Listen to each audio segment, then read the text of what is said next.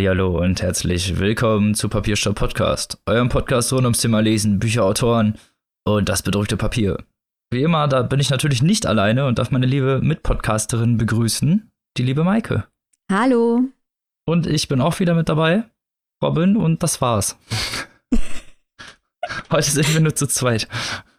Wir haben dafür gute Laune, die für mindestens zehn Personen ausreicht, denn wie könnte man nicht ekstatisch sein, nachdem Sibylle Berg den Schweizer Buchpreis für Grime gewonnen hat? Yay! Yay! Völlig zu, äh, zu Recht. Wir haben uns Mhm. ja schon beim Deutschen Buchpreis ziemlich krass darüber echauffiert, dass das nicht nominiert wurde. Stimmt. Wenigstens die Schweizer haben dem Tribut gezollt. Applaus für die Schweiz. Ah, Spaß. nee, aber wir gratulieren natürlich der Frau Berg. Ist natürlich auch in unserem Sinne so ein bisschen. Auf jeden Fall. Wir haben gleich gesagt, das ist ein Geniestreich. Die Schweiz gibt uns recht. Immerhin einer. Genau, und damit kommen wir schon zu unserem literaturprägenden Vorgeplänkel. Der Feuilleton Genau. blickt neidisch in unsere Richtung. Und zwar haben wir heute ein paar Bücher mit dabei, die in den nächsten Monaten erscheinen, vor allen Dingen im Frühjahr des nächsten Jahres, weil die neuen Verlagsvorschauen sind draußen. Zumindest Und die das- meisten. Ja, und das ist natürlich immer eine aufregende Zeit.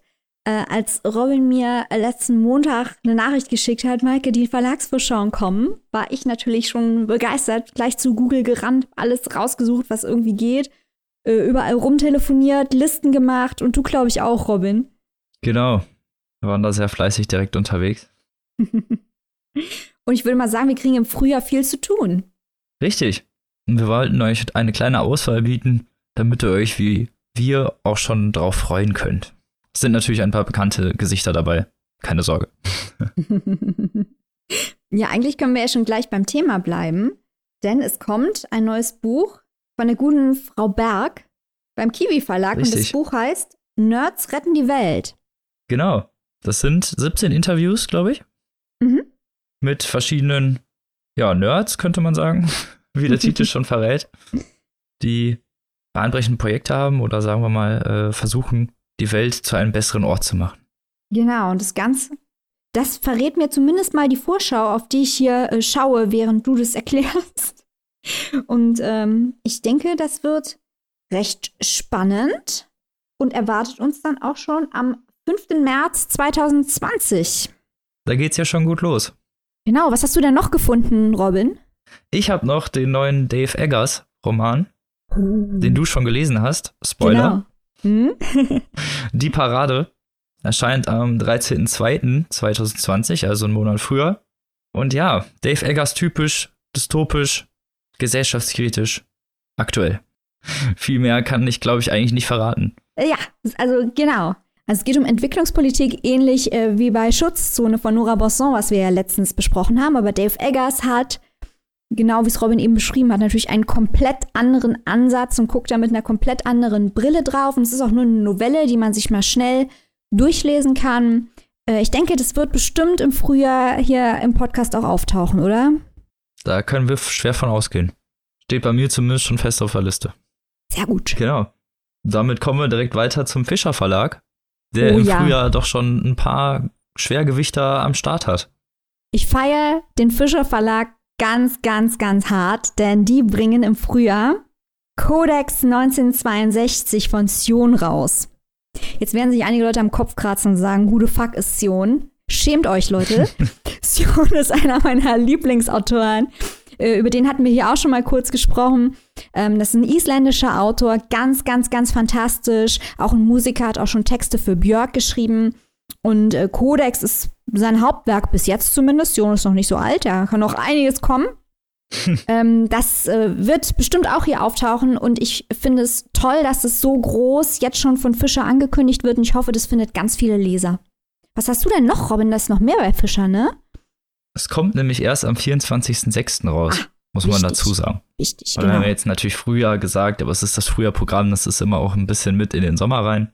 Aber da kann man sich auch schon sehr drauf freuen. Klingt unglaublich interessant, auch wenn ich von Sion einer der Schelmer sein muss, die sich jetzt äh, in die Ecke verdrücken müssen. Ich werde dich zwingen, zum Sion-Fan zu konvertieren. Mach dir keine Illusionen. Da bin ich äh, gespannt drauf und hoffe, dass dem auch so ist. Wenn nicht, hören wir uns wieder.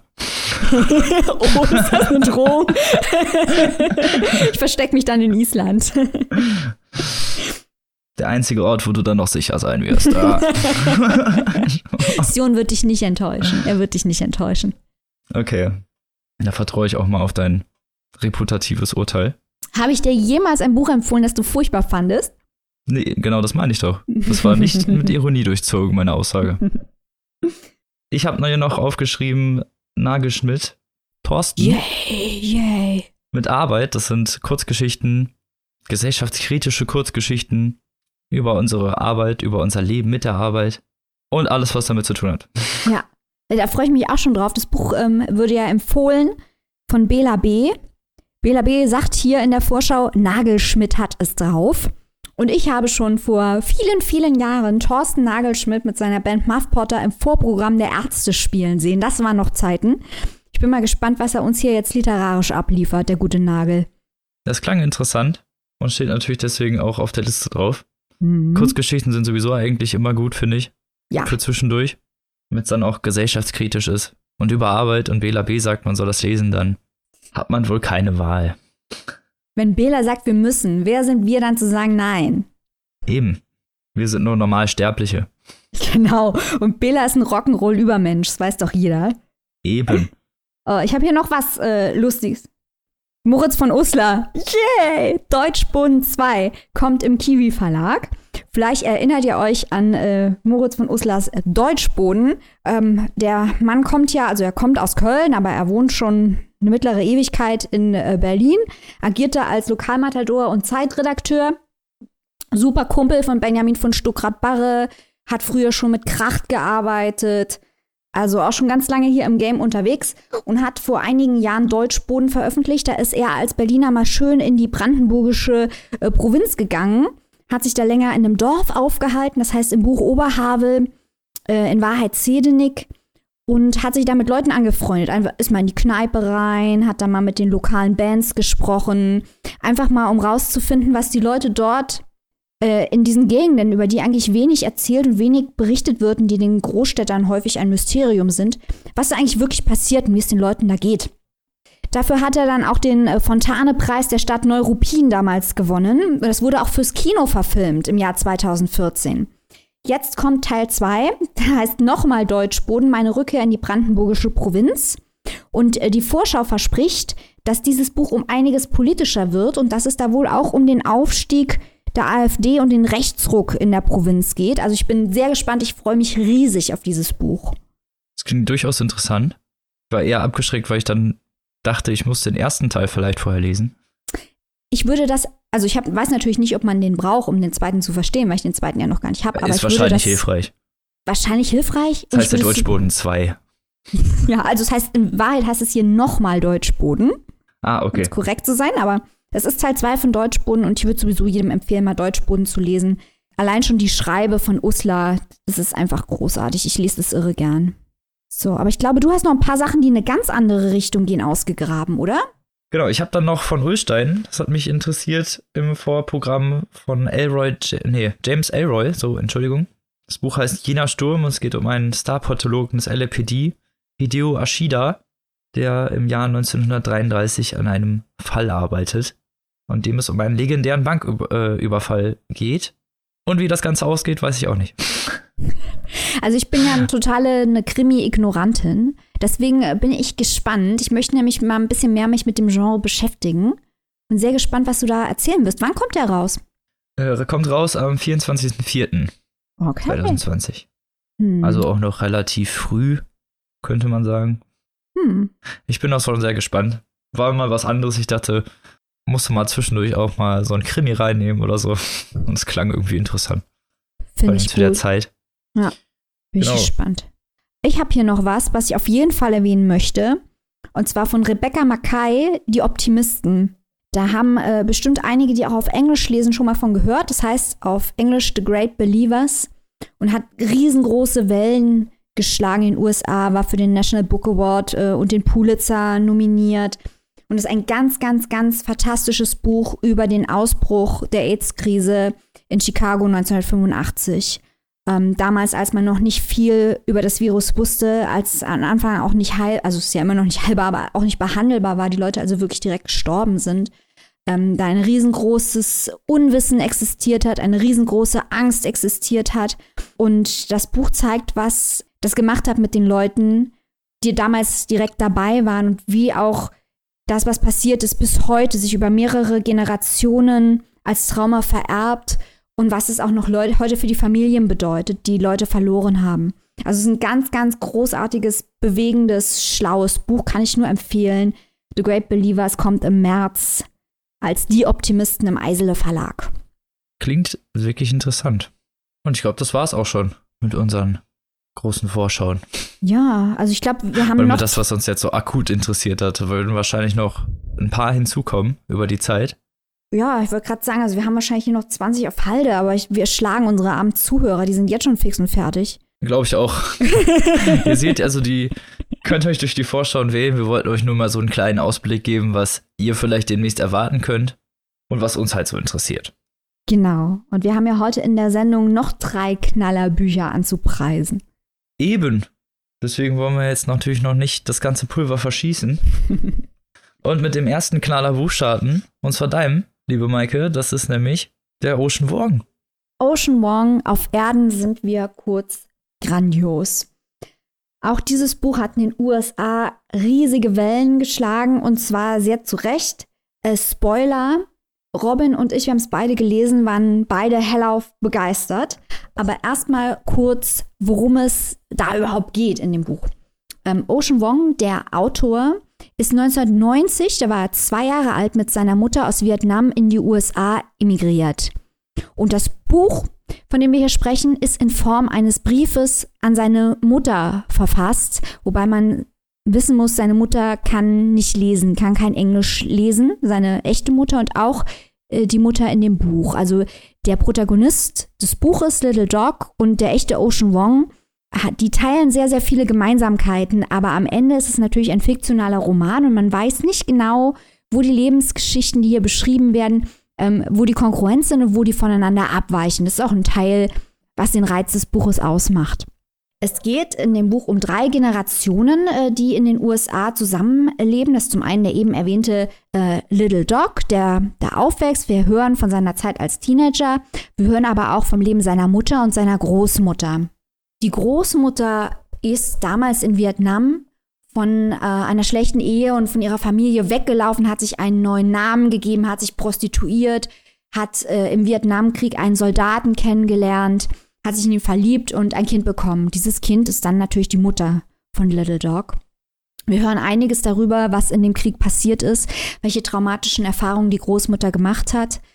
Dann hören wir viel über die Immigration, wie die Mutter versucht, die eine sehr geringe Bildung hat, die Familie über Wasser zu halten und was es auch für Little Dog heißt, unter solchen schwierigen Umständen und mit dem Trauma, das sich ja von einer in die andere Generation weiter vererbt, mit dem in den USA zu leben und dort klarzukommen. Äh, Little Dog erzählt viel von verschiedenen Formen von Gewalt, die er erlebt. Und das bisschen Provokante an dem Buch, und das meine ich jetzt durchaus positiv, weil es zum Denken anregt, ist, dass die Gewalt auch nicht immer negativ dargestellt wird. Ganz ambivalent wird die Gewalt dargestellt als eine Kommunikationsform im weitesten Sinne, ähm, die verschiedene Ursachen haben kann und verschiedene Auswirkungen. Es wird auch nie so wirklich effektheischerisch ja im Buch dargestellt, sondern es fließt in die normale Erzählung mit ein. So als wäre es der Alltag. Richtig. Und ich finde, das macht es ein Stück weit beklemmend, weil häufig in Büchern, in denen es ums Gewalt geht, ist eigentlich die Gewalt wird angezeigt, erzählerisch angezeigt, als ein Einschnitt, als was, was schlimm ist. Aber hier wird die teilweise so nonchalant eingeflochten, dass eigentlich dieses Nebenbei das wirklich Schlimme ist. Find, also so hat es auf mich gewirkt. Dass du denkst, Gewalt ist hier ein selbstverständlicher Teil des Alltags bis zu einem gewissen Grad. Und das führt halt zu einer ganz anderen Form der Beklemmung. Ein anderes wichtiges Thema in dem Buch ist, äh, dass Little Dog queer ist. Und er verliebt sich in Trevor, in einen amerikanischen Jungen, äh, der opioidabhängig ist. Es geht also auch um die Opi Opioidkrise in den USA. Und natürlich um, über das, um das Stigma, das er dann erlebt rund um diese Beziehung zu Trevor. Die beiden wohnen nämlich auch äh, auf dem Land, also nicht in einer Großstadt und haben da mit ihrer Situation ganz anders zu kämpfen. das ist im Großen und Ganzen eigentlich schon die Geschichte, die wir hier hören. Was ganz häufig gelobt wurde und auch aus meiner Sicht zu Recht gelobt wurde, ist die Sprache. Ocean Wong ist eigentlich Lyriker. Das erste Buch, das er herausgebracht hat, war Night Sky with Exit Wounds. Das waren Gedichte. Und eins dieser Gedichte hieß On Earth We're Briefly Gorgeous. Und das war dann der Titel oder ist der Titel dieses Romans. Deutsch dann eben auf Erden sind wir kurz grandios. Und man merkt, finde ich, in diesem Text, dass hier eigentlich ein Lyriker schreibt. Man hat das Gefühl, der hat an jedem einzelnen Satz gedrechselt und gearbeitet und hat versucht, da Maximum, Maximum an poetischer Kraft in jeden Satz reinzuballern. Ja, auf jeden Fall. Dieser, dieser literarische Glanz zieht sich ja auch durch das gesamte Werk. Das ist ja wirklich jeder Satz alles gefeilt und geschliffen und auf perfekten Hochglanz poliert. Jeder Satz. Und auf der einen Seite hat mich das unglaublich beeindruckt, wie viel Liebe zum Detail und wie viel Genauigkeit und wie viel Ambition da auch drin steckt. Also ich finde, man merkt auch auf jeder Seite, dass hier ein wahnsinnig ehrgeiziger Autor am Werk ist. Nicht auf eine, auf eine abstoßende, er will unbedingt Art und Weise, sondern einfach, hier möchte jemand unbedingt das Maximum an poetischer Kraft in einem Text umsetzen. Das ist aber teilweise für mich an manchen Stellen ein bisschen gekippt, weil es einfach dann teilweise auch drüber ist, weil es einfach versucht, da ist keine wirkliche Modulation drin. Das ist immer am Anschlag, am poetischen Anschlag und noch eine Metapher und noch ein Bild und äh, noch ein Adjektiv, dass man sich irgendwann mal denkt, pff, lass mich mal bitte durchatmen, lieber Ocean Wong. Lässt er uns aber nicht, auf keiner Seite, in keinem Satz. Also das ist wirklich. Ja, das rennt so durch sozusagen und läuft mit seiner literarischen Form ja auf Höchstform zwar auf, ist dadurch aber halt auch ein bisschen anstrengend irgendwie zu lesen, weil man halt die ganze Zeit auf, auf völligem Hochpump läuft. Ja, also ich hätte mir gewünscht, dass da irgendwie ein bisschen, ja, Modulation einfach auch ein bisschen äh, da ist und nicht die ganze Zeit die Lautstärke, äh, was äh, diese lyrische Ambition angeht, immer ganz nach oben aufgetreten ist. Was anderes, was mich ein bisschen gestört hat, aber da habe ich mit einigen Leuten mittlerweile drüber gesprochen das ist interessant, wie unterschiedlich das aufgenommen wird. Äh, das Buch enthält eine Szene, ähm, die eine ganz brutale Form der Tierquälerei sehr detailliert schildert. Ich möchte diese Szene jetzt hier auch nicht wiederholen. Das ist eine der schlimmsten Tierquäler-Szenen, die ich in meinem ganzen Leben gelesen habe. Man kann bestimmt rechtfertigen, warum das hier als Metapher angebracht ist. Ähm, das ist also, man kann nicht sagen, dass es hier als reine Effekthascherei, also der Klassiker, stellen die Schönheit der Poesie, der blanken Gewalt gegenüber, dieses klassische, was auch anfängt zu nerven, weil es dann einfach so übertrieben und so durchsichtig ist. Das kann man ihm nicht vorwerfen. Man kann schon rechtfertigen, warum diese Szene in diesem Buch steht. Ich hätte sie aber offen gestanden nicht gebraucht. Zumindest nicht in der visuellen Prägnanz, in der sie doch da steht. Zumindest ja. nicht dafür, dass sie als metaphorisches Mittel genutzt wird. Ich weiß auf jeden Fall, was du meinst. Ja, also ist schon, ich fand es schon heftig, muss ich sagen. Aber alles in allem würde ich dieses Buch trotzdem empfehlen. Allein schon, weil hier eine ganz interessante Einwandererperspektive gegeben wird, wenn man auf jeder Seite merkt, wie intelligent dieser Autor ist, wie sensibel dieser Autor ist, wie ehrlich dieser Autor ist. Das ist eine ganz interessante Form, die Brief, Roman und Memoir miteinander verpflichtet. Und ich glaube, wir werden noch sehr viel von Ocean Wong lesen. Jetzt habe ich aber genug gequatscht. Robin, äh, sag doch, gib doch bitte mal deine Eindrücke.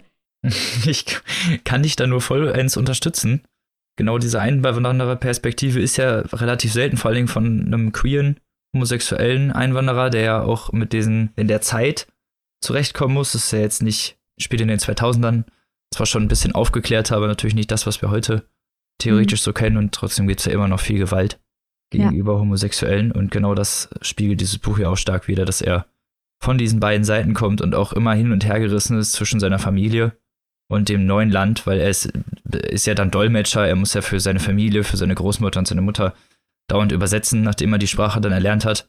Und ist ja dann sozusagen das Bindeglied zwischen seiner Familie und der neuen Gesellschaft und wird dabei irgendwie so ein bisschen zerrissen. Das Buch stellt das Buch irgendwie sehr gut heraus, wie schwierig das ist, zwischen diesen beiden, ich will jetzt nicht sagen Welten, aber zwischen den beiden Gesellschaften irgendwie zu existieren. Ja, Das finde ich auch. Und ich fand es auch interessant. Ähm, ich habe ein Interview angeschaut mit Ocean Wong. Da war bei Seth Meyers in der Talkshow. Ich äh, empfehle jedem, der sich für dieses Buch interessiert, das mal zu googeln. Das ist ein sehr, sehr gutes Interview. Und da erzählt Ocean Wong auch, dass seine Mutter vor Freude geweint hat, als sie bei einer Lesung von ihm war. Weil sie sagte, dass da alte, weiße Leute für ihren Sohn klatschen und dass sie nie gedacht hätte, das mal zu erleben. Und ich finde, das spiegelt auch wieder, in welcher Art und Weise diese Frau sich als ausgeschlossen aus der Gesellschaft wahrnehmen muss. Wenn sie sagt, hey, wir stehen so weit außerhalb, dass für uns geklatscht wird, dass für meinen Sohn geklatscht wird, dass seine Kunst gesehen und wahrgenommen wird. Das macht mich so glücklich, dass ich weine. Das hat auch, das ist auch, hat auch einen sehr traurigen Aspekt natürlich. Auf jeden Fall. Mhm. Man sieht auch dauerhaft diese Diskrepanz zwischen den Gesellschaften, weil er wächst ja in sehr ärmlichen Verhältnissen auf. Jeder kleine alltägliche Gang wird irgendwie teilweise zu einem Luxus. Also Mall, glaube ich, wenn die zwischendurch mal in die Mall gehen ja. und auch nicht wirklich was kaufen, außer ein paar Stücken Schokolade. Das ist für die halt so ein luxuriöser Ausflug und da sieht man halt diese, ja, diese Abkapselung sozusagen, die ja nicht von ihnen selbst passiert, sondern von der Gesellschaft, weil sie halt nur mal Einwanderer sind und gar keine Chance haben aufzustreben und auch dieser gescheiterte amerikanische Traum, der ja immer so als dieses heroische Bild präsentiert wird, jeder kann vom Tellerwäscher zum Millionär werden und das ist einfach die größte Lüge aller Zeiten, das muss ich ja niemandem erzählen. Und dass du das sagst, finde ich ganz interessant, weil nämlich Night Sky with Exit Wounds, was ich eben erwähnt habe, der, der Lyrikband, den Ocean Wong vorher herausgebracht hat, der beschäftigt sich nämlich genau mit dem Thema des American Dream und dass es sich dabei für viele Leute um eine Illusion handelt. Und dafür gibt es natürlich auch politische, strukturelle Ursachen. Von daher ist das Buch hier eine Fortschreibung äh, dieses Themas einer konkreten Biografie, die bestimmt in vielerlei Hinsicht, spekuliere ich jetzt einfach, mit der Biografie des Autors übereinstimmt. Würde ich jetzt auch mal behaupten. Hm. Da, das merkt man auch irgendwie teilweise durch diese persönlichen Bezüge und durch einfach Schilderungen, die man sich zwar theoretisch äh, fiktiv ausdenken kann, aber in der Präsenz halt doch schon sehr stark auf einen autobiografischen Hintergrund schließen lassen. Also ich war sehr beeindruckt davon, was Ocean Wong hier in dem Buch erreicht hat. Und ich bin sehr gespannt, mit was er als nächstes um die Ecke kommt. Das Buch war auch äh, auf der Longlist des National Book Award. Das ist natürlich für einen Debütroman doppelt beachtlich. Auf jeden Fall, aber durchaus lesenswert. Mhm. Und mit 270 Seiten jetzt auch nicht wirklich lang. Das stimmt, wobei ich einräumen muss, dass ich für 270 Seiten wirklich lang gebraucht habe. Eben weil diese Sätze so gedrechselt sind. Und wenn man die durchliest, wie ähm, den durchschnittlichen Krimi, hat man, glaube ich, in 90 Prozent des Inhalts verpasst. Also man muss wirklich ganz langsam und ganz genau lesen, um das, was der Autor hier macht, wertschätzen zu können. Ja, es gibt unglaublich viele metaphorische Ebenen und Mittel, retrospektiven Einflüsse, wie du es vorhin ja auch schon erzählt hast, diese Tierquäler-Szene, die dient ja in diesem e-, Effekt ja eigentlich nur als metaphorische mhm. Gleichstellung. Genau. Und sowas hat man dann öfter. Das ist interessant zu lesen, vor allen Dingen literarisch auch unglaublich interessant zu lesen, aber ja, für normale Maßstäbe durchaus ein bisschen zäh, könnte man sagen. Also man muss sich auf jeden Fall schon darauf einlassen möcht möchten, sozusagen. Ja, man muss es für die Schönheit der Sprache und die Intensität der Geschichte lesen. Ähm, ein Page-Turner ist es nicht, will es aber auch gar nicht sein. Erwerben kann man das Buch beim Hansa Verlag äh, und es kostet 22 Euro und hat ein sehr, sehr, sehr viel schöneres Cover als die amerikanische Ausgabe. Also durchaus was, was man sich gerne ins Regal stellen möchte. Kann ich nur so unterschreiben. Ich habe das Ganze vom Hansa Verlag als Rezensionsexemplar gekriegt. Vielen Dank an der Stelle. Und ganz am Ende einmal übersetzt wurde es aus dem Englischen von Ann-Christine Mittag. Wichtig. Wir das nicht vergessen. Wir feiern ja. Übersetzer, was die leisten, vor allem bei solch komplizierten Texten, Chapeau. Genau, aber absolute Kaufempfehlung. Ja. Von beiden Seiten hier, ne? Ja. Genau, und kommen wir zum nächsten Werk, das äh, doch einige Parallelen aufweist, zu denen ich gleich komme. und zwar Cherry von Nico Walker, in dem es ja um einen namenlosen Protagonisten geht, der mit dem Autor sehr viel gemein hat. Denn einmal, um kurz was zu dem Autor zu erzählen, damit man den ganzen Kontext mal sieht, ist in Cleveland geboren, dort zur Uni gegangen, war, war Militärsanitäter, also im Einsatz in dem Irak, bei 350 Einsätzen und sitzt momentan in Kentucky, elf Jahre Gefängnisstrafe ab wegen Banküberfällen. Und wie auch schon bei deinem Werk, liebe Maike, sind hier die autobiografischen Züge dem, des Romans sehr eindeutig, obwohl auf der ersten Seite ganz klar steht, dass es sich dabei um fiktive Ereignisse handelt, sind die Parallelen durchaus nicht zu leugnen. Mhm. Denn der namenlose Protagonist schreibt sich 2003 nach dem Highschool-Abschluss bei der Uni ein in Cleveland und studiert ich Literatur. Weiß gar nicht mehr genau, was er studiert. Ist mhm. auch nicht so wirklich Teil der Erzählung, um ehrlich zu sein. Ich weiß es auch nicht. er ist zur damaligen Zeit mit seiner Freundin Madison zusammen, die ja relativ schnell erfährt man, dass im Buch nicht unbedingt die treueste Seele ist. Und ja, unser namenloser Protagonist hält sich so mit Nebenjobs über Wasser, um sein Studium zu finanzieren, wohnt mit Freunden in einem ziemlich abgeranzten Apartment und sein Alltag besteht größtenteils aus Drogenkonsum. LSD, Speed, Kokain, Gras, alles, was man so finden kann. Eines Tages lernt er Emily kennen, so wie er selbst beschreibt, so diese Liebe seines Lebens und verfällt ihr eigentlich sofort und beginnt eine nicht so ganz treue Liaison, weil er mit seiner Freundin nämlich nicht Schluss macht und sich denkt, ja, da sie ja fremd geht, kann er das auch machen. Und ja, kommt mit Emily zusammen und Emily ist im Gegensatz zu ihm, der ja aus einer gut betuchten Mittelschichtfamilie kommt, hat sie keine Privilegien und muss sich alles selber erarbeiten, muss halt viel arbeiten nebenbei und bekommt kein Geld von ihren Eltern in irgendeiner Weise. Und da haben die beiden so einen Kontrast, aber beide sind auch so sehr, wie soll ich das sagen, Lebemenschen. Ich weiß nicht, ob ich das jetzt hier schon reinbringen soll. Ich mach's einfach mal. Ähm, aber dem Buch ist ja teilweise vorgeworfen worden, dass der ähm, Protagonist so ein Frauenfeind wäre. Und er ist in der Tat nicht nett zu Frauen, aber man kann jetzt auch nicht sagen, dass die Frauen nett zu ihm sind. Wollte ich gerade sagen, das ist halt so ein eine Hand wäscht die andere Geschichte in diesem Fall. Und er wird ziemlich krass verarscht, verarscht aber auch generell wieder zurück. Das Ganze ist halt aber auch sehr durchzogen von Selbstkritik. Also es ist nie so, dass er das jetzt nicht nachträglich irgendwie emotional aufarbeitet oder so. Es ist nicht wie bei zum Beispiel äh, Rocco Schamonis Werk, dem mir auch vorgeworfen wurde, dass, dass der Protagonist seines Romans, der ja äh, Große Freiheit meinst du?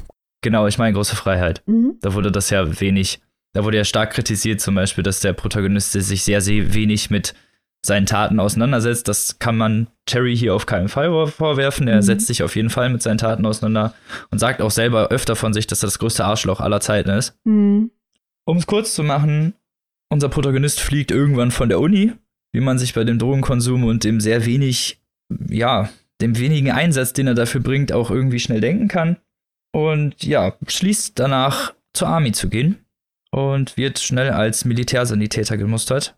Als er die Entscheidung hat, in die Versorgung zu gehen oder in die Infanterie, entscheidet er sich, weiß Gott warum, für die Infanterie und wird nach einem Jahr kurzer Grundausbildung direkt in den Irak geschickt. Mhm.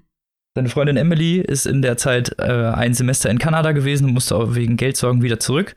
Die beiden schwören sich aber große Liebe und kurz bevor er in den Irakkrieg muss, heiraten die beiden sogar. So ein bisschen klassische Soldatenliebesgeschichte, könnte man sagen. Und mehr will ich eigentlich gar nicht erzählen von der Geschichte.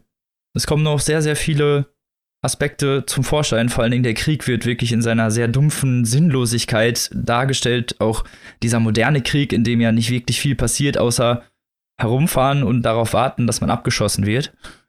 Genau. Aber bevor er in den Einsatz geschickt wird, muss er ein Praktikum absolvieren in einem Militärkrankenhaus. Und da habe ich einen kleinen Auszug mitgebracht, damit ihr mal so eine kleine Vorstellung davon habt, wie die Sprache so ist und wie Nico Walker seine Erzählung so präsentiert.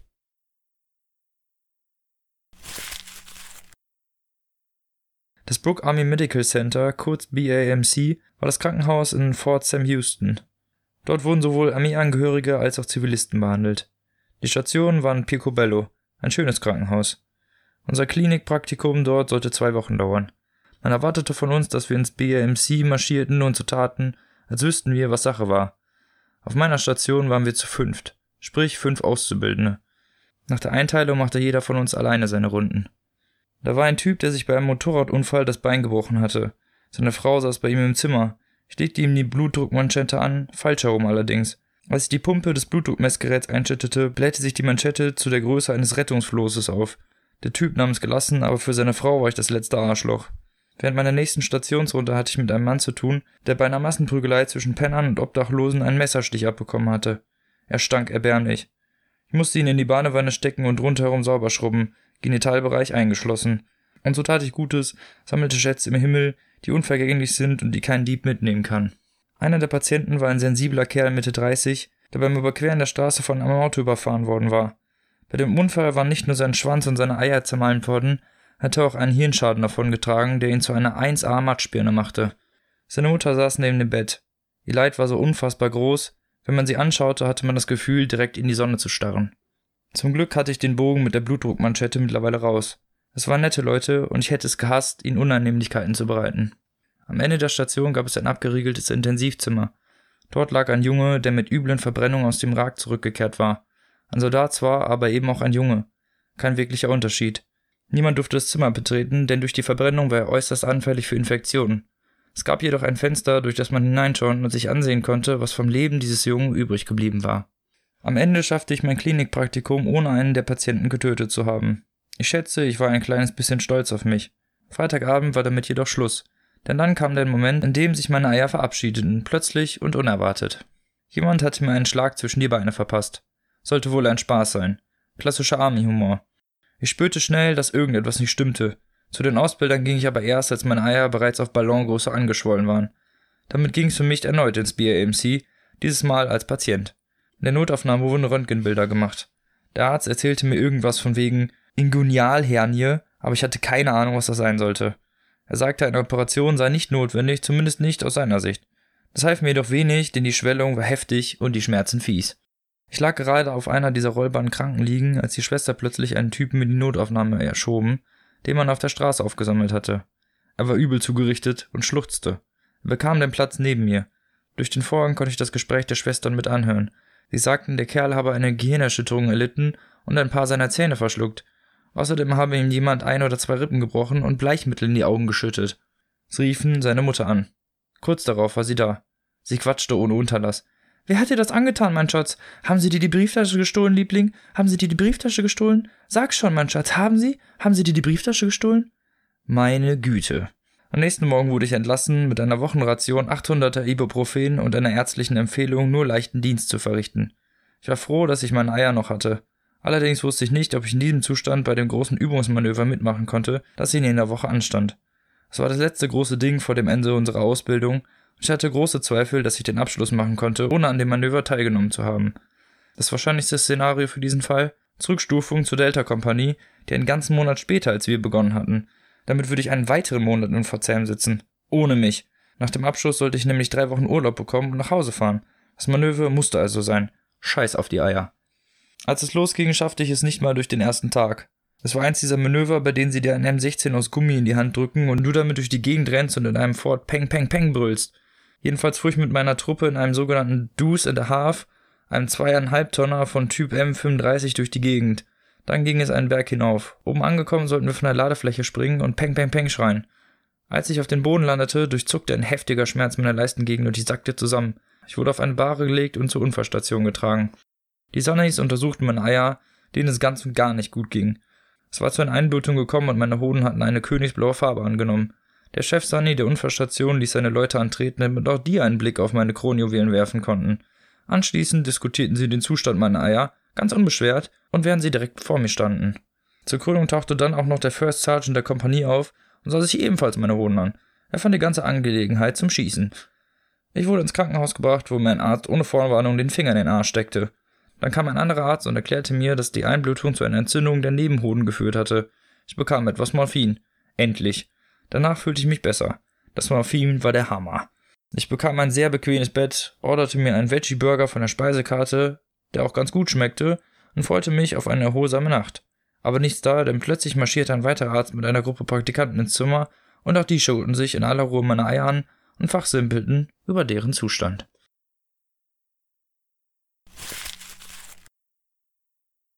Ja, wie ihr schon gehört habt, eine ziemlich persönliche, offene Sprache, es ist alles wirklich sehr ehrlich, irgendwie hat man, also es ist alles irgendwie auch glaubhaft, man nimmt ihm seine persönliche Erzählung auch ab und ich finde auch, man merkt durch die Seiten irgendwie die emotionale Verbundenheit des Autors zu der Erzählung. Ja, ich habe, ja, ich, okay. ich würde dir auch recht geben.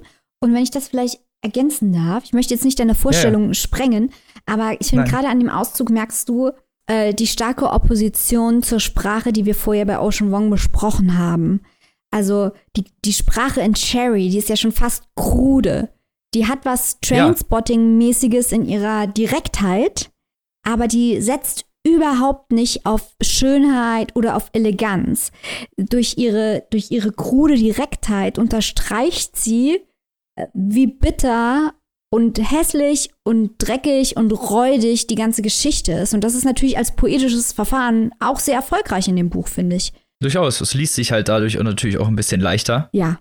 Als so eine literarische, also nicht, dass ich das jetzt irgendwie miteinander vergleichen möchte in negativ-positiver Weise. Es nee. sind einfach andere Herangehensweisen an die Geschichte, aber genau. es passt in diesem Fall einfach besser. Ja. Einfach auch durch die eigene Geschichte des Protagonisten wirkt das Ganze einfach glaubwürdig. Ich finde, das ist wirklich ein gutes Beispiel, um, um die Effekte von Sprache zu diskutieren in Literatur, weil ich meine, Ocean Wong schreibt sein Buch als einen Brief an seine Mutter, die nicht lesen kann. Und klar wählt er dann als narratives Verfahren und, und als Sprache wählt er diese lyrische Sprache. Und hier wird eben äh, eine Kriegssituation, ein sozialer Abstieg, was Hässliches beschrieben. Und das wird überhaupt nicht durch schöne Sprache überdeckt, sondern das wird durch eine, durch eine ganz direkte, krude Sprache äh, übermittelt. Ja, so eine eckige, dreckige, offene Sprache halt auch unterstützt eigentlich. Genau. Ne? Also es genau. wird ja fast gefeiert im Endeffekt. Ja, es ist häufig Dadurch. ungenau, es ist häufig, ja, häufig in Situationen kann man sich das auch gar nicht so gut vorstellen, weil das halt extra so vernebelt und so ungenau ist, was natürlich genau, für jemanden. Es ist unglaublich vulgär auch. Ja. Also ich habe selten ein Buch gelesen, was so vulgär ist. Ja. Aber genau das passt auch. Es passt zu, seinen, zu seiner eigenen Art und auch zu der Geschichte an sich. Weil das Ganze wird halt nach dem Krieg hört es nicht auf. Er kommt dann zurück und es ist halt auch eine krasse, ja, ein krasser Abriss über die amerikanische Parallelgesellschaft, die entsteht. Vor allen Dingen durch die zurückgebliebenen Veteranen, die eigentlich fast, man könnte es ja sagen, zumindest so wie es in der Erzählung geschildert wird, die eigentlich dahin geschickt werden und als leere Figuren zurückkommen, die von diesem Krieg gezeichnet sind.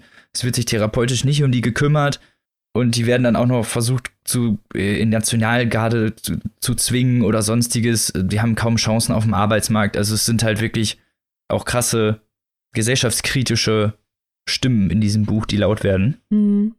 Die auch, also eher im Sublim. Also es ist nie wirklich, dass er das direkt anprangert, aber man hört es halt einfach. Es sind halt immer wieder Situationen, die auftauchen. Äh, anders dagegen die Army, die dann doch schon wirklich krass angegriffen wird in ihrer Sinnlosigkeit. Also der Krieg wird dann doch schon sehr oft sehr hart und sehr einseitig dargestellt. Er von Anfang an eigentlich kein unbedingter Kriegsfanatiker ist und sich das dadurch natürlich noch viel weniger festigt und man erst sieht, wie, ja, wie wenig heroisch eigentlich dieses Soldatenleben ist mhm. und wie mhm. wenig Taten da wirklich eigentlich zum, ja, von außen gedachten Erfolg führen. Das ist halt gar nicht nuanciert, das ist radikal subjektiv und das macht es aber so mitreißend. Genau. Und es ist auf jeden Fall durchaus glaubwürdig. Also es ist nie zu keinem Zeitpunkt, dass man denkt, dass er sich das jetzt irgendwas aus dem Ärmel zieht, nur um dieser Kritik gerecht zu werden. Und ich glaube, dass alle diese Sachen, die geschildert werden, in irgendeiner Weise wahrscheinlich auch entweder so passiert sind oder jemand anderem so passiert sind. Mhm. Es gibt da einen Artikel auf BuzzFeed. How a War Hero Became a Serial Bank Robber. Army medic Nicholas Walker returned home from Iraq after 250 combat missions, traumatized and broken. Das ist ein ganz, ganz langer Artikel über den, den echten Nico Walker und was er im Irak erlebt hat. Das kann man ganz leicht über Google finden. Und wenn man den liest, sieht man, dass ganz viele Szenen aus diesem Artikel eins zu eins in dem Buch stehen, das Nico Walker geschrieben hat. Also das muss auch wahnsinnig nah an echten Ereignissen dran sein. Aber wie du gerade gesagt hast, Robin, es ist halt wirklich, es ist radikal subjektiv. Und was mich so wahnsinnig beeindruckt hat an dem Buch ist, wie du auch eben schon sagtest, Nico Walker ist nicht der Typ, äh, den du liest und du denkst, mit dem gehe ich jetzt aber gerne mal ein Bier trinken. Das ist ja ein irre netter Kumpeltyp. Auf keinen Fall. nee, also was er teilweise zu Frauen sagt oder was er macht, das ist schon wirklich grenzwertig und das kann man aus äh, tausend Perspektiven sehr zu Recht kritisieren. Aber je weiter er abstürzt, ähm, also er geht ja als Sanitäter in den Irak, er hebt da Körperteile von der Straße auf. Also es sind schreckliche, schreckliche Dinge, die er dann erlebt. Egal, was man von ihm als Mensch halten mag.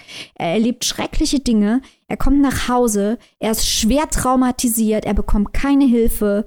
Er wird drogenabhängig. Und das ist jetzt kein Spoiler, weil das haben wir schon ganz am Anfang gesagt und ich gerade noch mal vorgelesen. Mhm. Und fängt an, Bank, äh, die Bankfilialen zu überfallen um seine Drogensucht zu finanzieren, mit der er eigentlich sich nur selbst behandelt, weil kein Arzt seine äh, posttraumatische Belastungsstörung behandelt. Und das ähm, Interessante ist halt wirklich, dass man anfängt, mit dieser fragwürdigen, schwierigen, komplexen Person mitzufiebern und anfängt, ja, man versteht ihn einfach. Das, was er tut, ist nicht richtig, aber als Leser versteht man, warum er es tut und man wünscht sich, er wäre in diese Situation nie gekommen was keine Entschuldigung dafür ist, was er macht, aber dieser Zwiespalt. Auf keinen Fall. Dieser Zwiespalt ist halt das, was, was an diesem Buch fasziniert, finde ich. Finde ich auch. Und es ist halt auch das, was einen den Leser die ganze Zeit schwanken lässt in der Sympathie mit dem Protagonisten. Weil man kann nie sagen, dass man wirklich mit ihm sympathisiert. Man kann ihn zwar verstehen, aber man wünscht sich anders zu handeln in dieser Situation, sagen wir es mal so. Aber man versteht es durchaus. Vor allen Dingen auch durch die, wie du schon sagst, durch die Traumatisierung, die da stattfindet. Und auch ja durch die wirklich toxischen Beziehungen, die er führt. Ja. Kann man ja nicht anders sagen. Ja. Also es ist ja nicht, dass es immer nur von ihm kommt, sondern er hat auch immer wirklich genau das toxische Pendant, was dann auch noch gerade als Puzzleteil zusammen genau dieses, ja, schlimme Bild von einer Beziehung ergibt, die es dann ergibt. Ja. Und das sieht man halt auch, dass er sich immer irgendwie diesem, ja, diesem Kampf, irgendwie auch diesem äh, inneren emotionalen Kampf irgendwie immer wieder aussetzt durch seine Beziehung. Er setzt sich dem aus und gleichzeitig entzieht er sich ihm durch die Drogen. Und genau. indem er nicht bereit ist, die Konflikte zu lösen. Aber er ist halt ein wahnsinnig gegensätzlicher Charakter, was ihn aber natürlich auch interessant macht. Er ist ein fehlerhafter Charakter, der aber in eine schlimme Situation gerät, die man ihm dann natürlich auch wieder nicht wünscht. Zumal ja er in dem Krieg Dinge tut, also er versucht ja zu helfen, er fährt ja auch wahnsinnig viele Einsätze und geht dort über seine Grenzen das, was er äh, dort tut, ist ja auch durchaus selbstlos und er bezahlt dann einen sehr, sehr hohen Preis. Genau. Und wie wenig Verständnis halt auch wiederum vom System für diese Leute da ist, die ja eigentlich vom System eigentlich erst dahin geschickt wurden, genau. ist halt wirklich äh, grausam zu lesen, finde ich. Das stimmt. Und das wird aber sehr gut vom Buch reflektiert. Gerade auch durch diesen zwiespältigen Charakter. Ja, weil dann ist auf einmal er der Drogenabhängige, ist auf einmal der Sanitäter, der Leben rettet. Und, und ganz häufig gelingt ihm das. Er ist halt auch, man denkt halt auch oft, er ist ein Arschloch, aber er ist halt nie ein komplettes Arschloch. Sagen mal so. Ja, man hat das Gefühl, er hat durchaus den Impuls, ein guter Mensch zu sein. Also er freut, er freut sich nicht an seinen eigenen Fehlern. Ja, das ist, dieser, das ist halt ganz interessant, dass er so ein schwieriger, komplexer Mensch ist und dass ausgerechnet ein, ein Mensch wie er dann halt am Ende im Irak steht und versucht, versucht, Soldaten das Leben zu retten und da, daran zugrunde geht. Das ist ja eigentlich der Kern, der Kern dieser Geschichte. Und mich hat das offen gestanden ein bisschen geschockt. Auf Goodreads ist das Buch äh, besprochen worden, weil das in verschiedenen äh, Leserunden in den USA, da gibt es ja immer so Tournament of Books und so, war das Buch drin. Und er hat es häufiger mal äh, sich die Kritik anhören müssen, von wegen, ja, der hat es ja nicht besser verdient und was für ein Arsch und so, wo ich mir dann denke, ja, aber wie du gerade sagst, Robin, das, äh, der ist zur Armee gegangen, Jetzt kann man zu dem Irakkrieg stehen, wie man will, aber das Land hat ihn hingeschickt. Das Land hat auch von der Verantwortung für ihn übernommen, für Nico Walker, und hat ihn fallen lassen. Und er war auch dort niemand, der irgendwelche Leute abgeschossen hat. Er war dort ein Mediziner, der versucht hat, oder ein Paramedic, also ein Sanitäter, der versucht hat, Leben zu retten. Und den dann komplett abzutun, als der hat es ja nicht besser verdient. Ich finde, damit macht man sich wirklich zu leicht. Finde ich auch. Es ging auch viel um ja um seine Traumata und es ist ja auch nicht, dass die Drogensucht jetzt irgendwie wirklich erst danach kam, sondern der ja auch im Krieg schon immer stark mit Drogen versorgt wurde ja. und überall Schmerztabletten verteilt wurden und es auch überall gang und gäbe war. Diese ganze Parallelgesellschaft auch innerhalb dieser Army, die sich da ja aufbaut, wo dann immer von außen, ja, das sind die gut trainierten Soldaten und eigentlich sitzen sie halt den halben Tag nur rum, bekiffen sich irgendwie und müssen ab und zu ihre Einsätze fahren, indem sie halt ihren Hals riskieren. Mhm. Aber ohne die Drogen halt das auch nicht machen würden. Und genau das finde ich halt äh, so interessant, wie, wie man das halt sieht, wie ja unglaublich uneinsichtig da auch teilweise gehandelt wird, vor allen Dingen, weil das Buch ja genau diese Sachen auch schildert. Und das nicht unbedingt im Sublim. Also man muss ja jetzt nicht unbedingt mit der Nase im Text hängen, um diese Elemente zu sehen. Ja, das, der Text haut dir es echt um die Ohren. Was ein Stück weit bei diesem Text halt auch der Charme ist, weil dieser Text, äh, der, der springt dir ins Gesicht und haut dir rechts und links eine runter. Ähm, diese Art von Text ist das.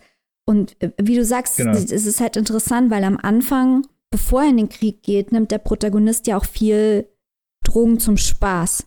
Also das ist so eine Freizeitbeschäftigung zum Teil. Hm. Die ist dann schon, schon vorher nicht mehr lustig wegen des Ausmaßes, ähm, die das angenommen hat. Aber dann irgendwann kippt das komplett in die Selbstmedikation. Also man hat vorher schon den Eindruck, teilweise nimmt er Drogen, weil er denkt, das sei eine Form von Spaß. Teilweise nimmt er vorher schon Drogen, weil man denkt, hm, der hat eine Form der Depression. Das merkt man an seinem Verhalten, hat man den Eindruck, mit ihm stimmt was nicht mental. Und dann im Krieg wird das richtig krass zur Selbstmedikation. Und nach dem Krieg ist er einfach nur noch dabei, sich wegzuschießen und zu betäuben, weil er einfach mit gar nichts mehr klarkommt. Genau, er versucht auch öfter, sich psychologische Hilfe zu holen, wird immer abgewiesen, rutscht ja auch in die, in die, in die Armut. Mhm. Und das ist halt alles, was, wo man sieht, dass dieses völlig fehlende Sozialnetz da einfach auch gar nicht vorhanden ist. Ja. Genau, ein wirklich krasses Buch. Ja, also ich glaube, man merkt schon, wenn man uns zwei zuhört, darüber zu sprechen, dass uns das Buch schwer mitgenommen hat. Ja, es ist auch schwer mitnehmend. Ja. Und ich glaube, das gilt wahrscheinlich auch für jeden. Es sind wirklich starke, krasse Szenen, die da geschildert werden. Unglaublich visuell prägende Szenen, in denen da Kameraden in völlig verbrannten Autowracks sitzen und die Skelette an den Sitzen festgebacken sind. Mm. Da sind mhm. wirklich echt üble Dinger drin. Ja. Aber gerade das, dieser offene, dreckige Schmutz, der einfach so genau durch die Sprache weitergetragen wird, ist einfach ja unglaublich charakterprägend für dieses Buch.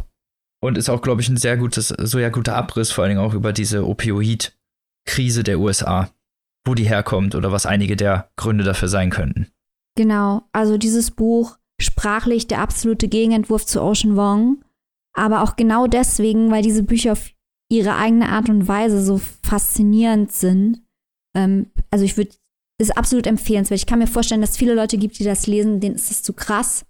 Aber ich würde es trotzdem empfehlen. Es ist ein ganz, ganz hervorragendes Buch aus meiner Sicht. Genau. Es liest sich auch dadurch relativ schnell. Mhm. Es hat 384 Seiten, aber liest sich, wie gesagt, durch diese wenig literarisch aufbauschende Form sehr schnell. Ich konnte das auch nicht mehr weglegen. Also ich war total. Ich auch nicht. Das ist auch wirklich, ja, ist ein Page-Turner in diesem Fall. Mhm. Erschienen ist das Ganze bei Heine Hardcore. Erwerben könnt ihr es für 22 Euro bzw. 17,99 Euro als E-Book. Und genau, übersetzt wurde es von Daniel Müller. Und damit kommen wir zum letzten literarischen Werk unserer Folge, das nicht weniger prägend ist.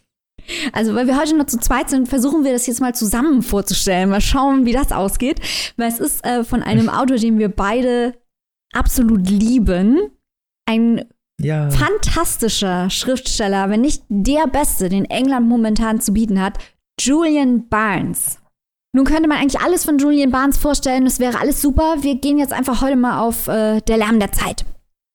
Der Lärm der Zeit. Ein schon etwas älteres Werk. Genau. Ähm, trotzdem kommt hinten raus, jetzt schon mal der Teaser, äh, sagen wir was zum aller, allerneuesten Buch von Julian Barnes, das von, vor drei Tagen auf Englisch erschienen ist. Aber erstmal jetzt Der Lärm der Zeit, was schon auf Deutsch erhältlich ist und was auch bislang mein Lieblingsbuch von Julian Barnes ist. Deins auch? Dito, genau. Ha. Meins auch.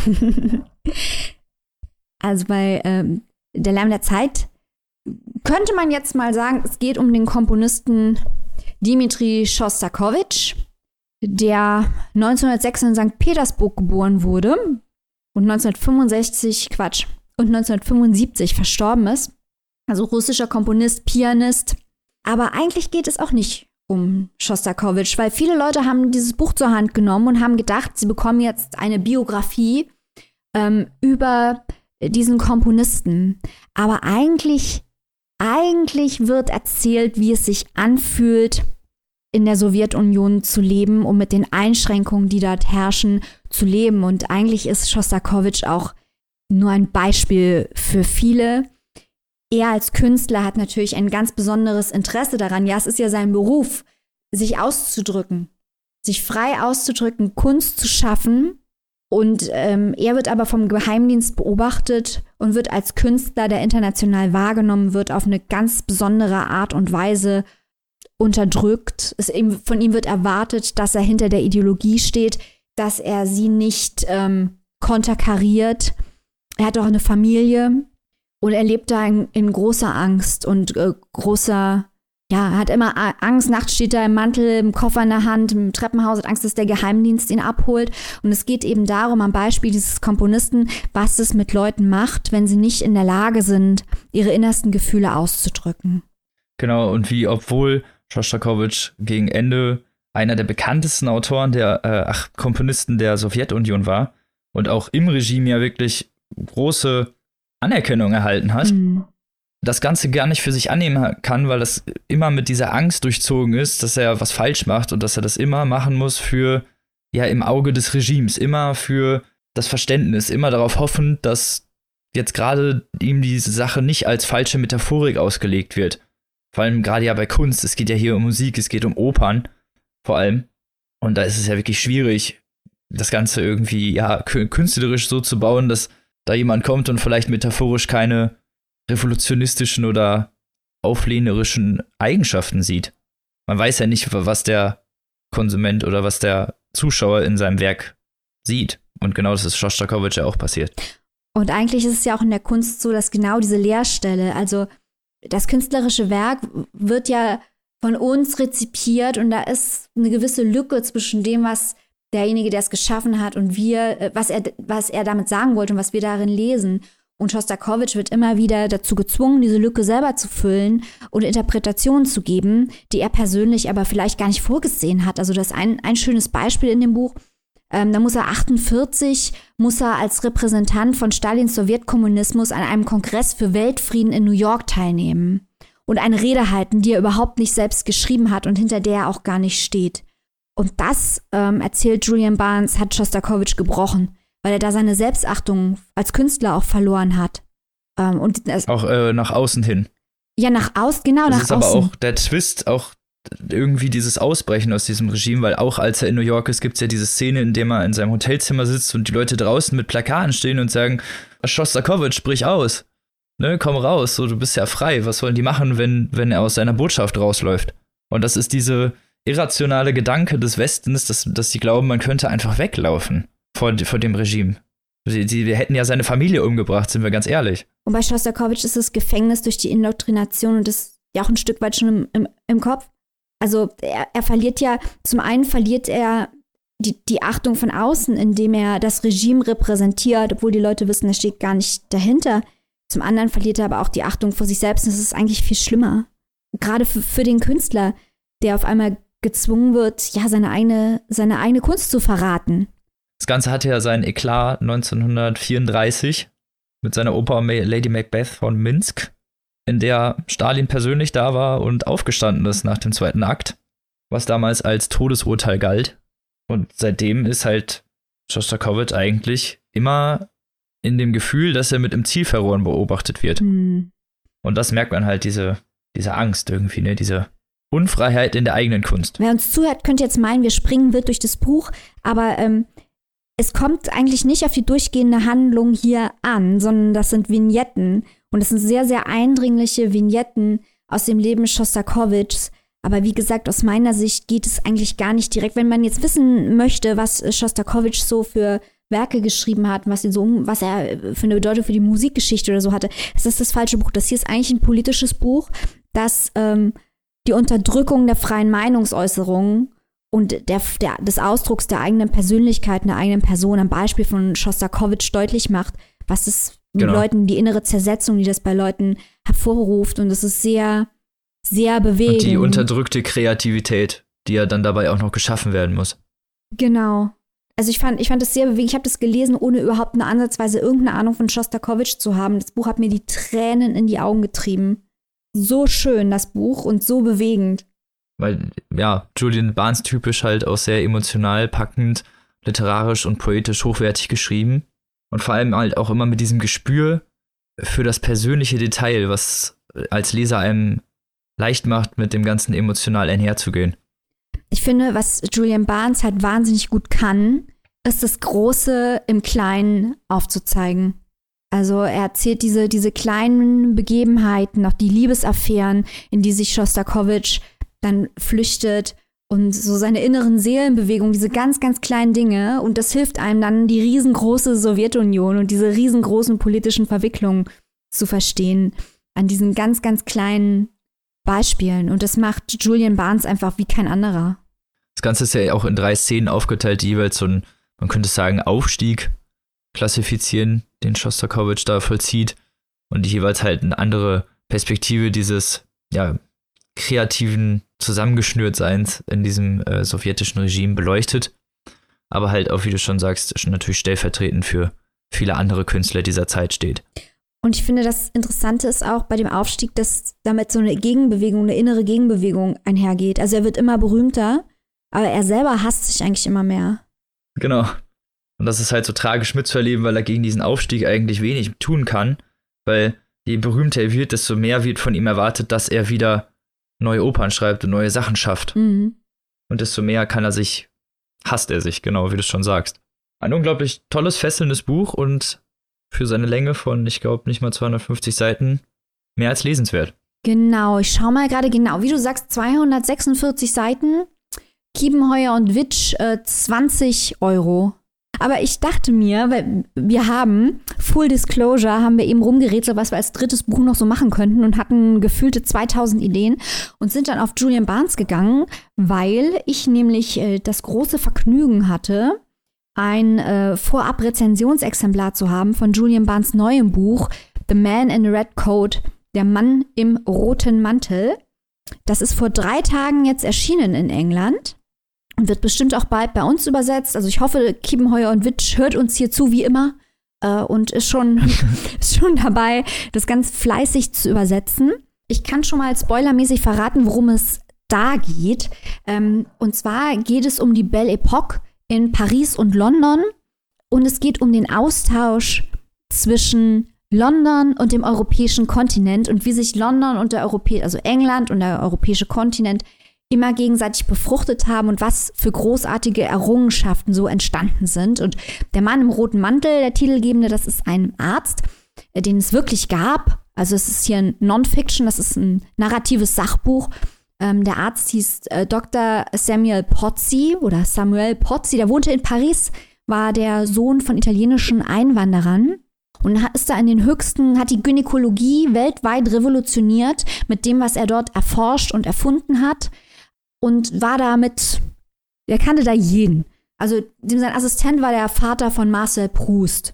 Sein Kumpel Montesquieu ist der Typ, nach dem Usman in äh, den Protagonisten gegen den Strich erfunden hat. Der, die, wir treffen alle, wir äh, treffen Oscar Wilde und jeder, der da einen Namen hatte und irgendwie wichtig war, läuft uns in dem Buch über den Weg. Und das ist so ein riesengroßes Wimmelbild über die Belle Epoque.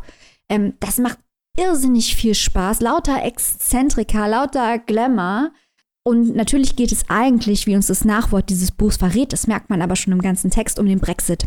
Weil Julian Barnes findet den Brexit natürlich wie jeder denkende Mensch kacke und sagt ja, durch den nationalen, wenn es damals den nationalen Chauvinismus gegeben hätte, wenn der regiert hätte, dann hätte viele dieser Dinge, die in dem Buch beschrieben worden äh, sind, hätte es nie gegeben weil sie nur durch den Austausch und die gegenseitige Befruchtung der Nationen entstanden sind. Also ein ganz tolles Buch. Ich freue mich schon, wenn bald die Übersetzung kommt.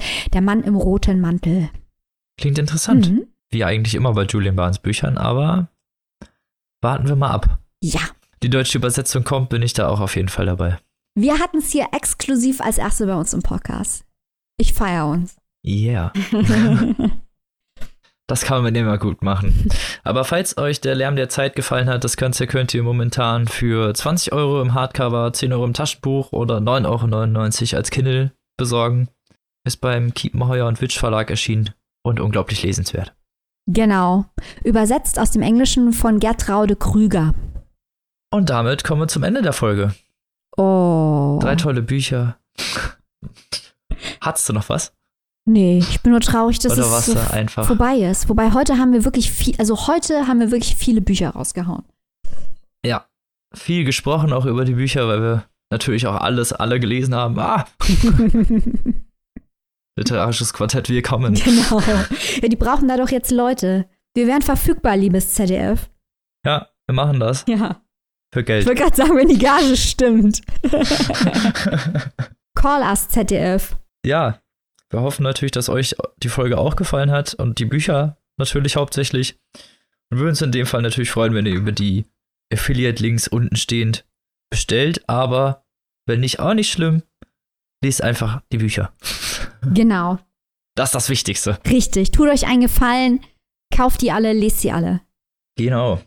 Und dann hören wir uns nächste Woche wieder mit drei anderen tollen Büchern wieder. Mhm. Bis dahin wünschen wir euch eine schöne Woche. Lest was Gutes und tschüssi. Tschüss.